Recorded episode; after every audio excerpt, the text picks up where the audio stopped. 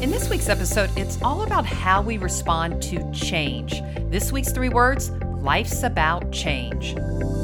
Welcome to the Three Word Podcast with author, speaker, and life coach Lisa Thal. Well, welcome to the Three Word Podcast. I'm your host, Lisa Thal, and I each week share how focusing on three words can shift how you think and lead others. So it's all about life's about change. Those are the three words. So let's think about change. So you either love it, those listening, either love it and embrace it, or you hate change. But believe me, we've all experienced change, especially in the past few years, right? COVID, that equals change, hasn't it? It's really changed the landscaping of so many businesses and how we approach the world. But there's other changes like time. Didn't we just recently change time? We fell back instead of springing forward. But I gotta say, I prefer the extra hour of sunlight. So if we could just go back, here I go again, questioning change, but I love change. Anyway, the new year's around the corner. Talk about change. There's a new change in a new year. Even our life circumstances equal change. New relationships, maybe a marriage, maybe the marriage leads to divorce. You have kids, that's a big change. You have fur kids, that's another change. You have grandkids, that's another change. Well, how about the workplace? Change in decision makers, maybe change in compensation programs, changes in products you're offering this year, and maybe products you no longer can offer. How about changes in new employees or reduction in employees? Change in your own career. Maybe many of you are considering changing in a new career. How about the ability to work remotely? Wasn't that a big change for many of us? Or finally, maybe a change in leadership. See, change is all around us. So I wanted to share a story about change with one of my team members. I was in a coaching session where we were focused on key accounts and the strategy behind renewing those accounts for the new year. And then we got to this one account, one account that appeared to be in jeopardy of not continuing. So let me give you a little background on this account first. See, he had started calling on this account over seven years ago. He was helping them with their sales and marketing plan to advertise that they were accepting new patients. In this particular account, it's specialized with kids, with working with kids. Well, over those past seven years, he not only strategically helped them build new customer acquisitions, client referrals, he also helped them expand into multiple locations. So, this one location turned into multiple locations. Their business is thriving.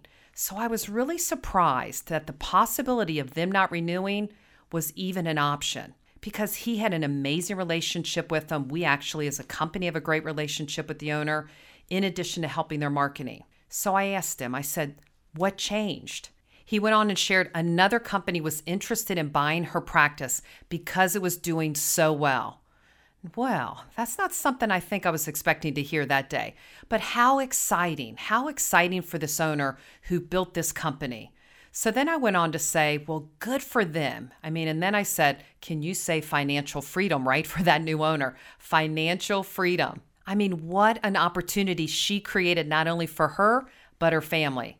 But then I went on to say, hey, I know this is tough for you.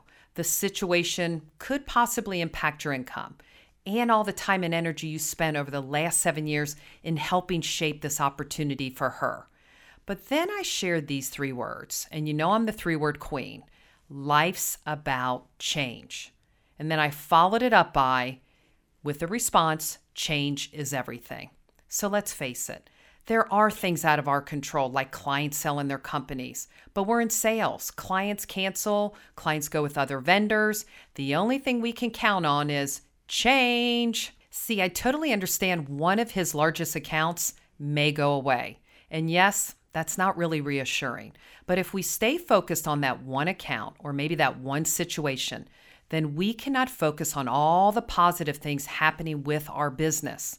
See, focusing on what went wrong shifts your focus to the worst things in life versus the best things. The solid relationships you have with all your other accounts could be impacted because we're there to solve clients' problems. And clients, they will come and go, trust me. So let me ask you this Have you found yourself doing this? I mean, because our brain goes straight to tragedy, doesn't it? Don't we like that? So I'm imagining most of us, if that happened to us, we're going, okay, what other accounts are going to leave me? How? How will I ever replace them? Worse, oh my gosh, how much money did I lose today? See, again, we focused on what went wrong or could go wrong. Our brains hijack us into what we lost versus what can go right. So, in this example, what went right was he was a part of a major success. And I'm confident that owner is going to share the difference he made in her company. So, see, there still could be an opportunity perhaps to continue working with him, maybe under the new leadership. Change, new leadership, remember that. Or perhaps he can use his success to create verticals in other markets by sharing what he did to help her. Again, another shift, another change. So we're here to fight another day. That's exactly what we've got to do, especially through those challenging days. The real growth shapes us and comes from those uncertain times. So, change. Again, how does that make you feel? When I say the word change, does it bring fear, trepidation? Are you having anxiety, uneasiness? Or does it bring excitement, anticipation, readiness, willingness? What about this phrase, keep up with the change?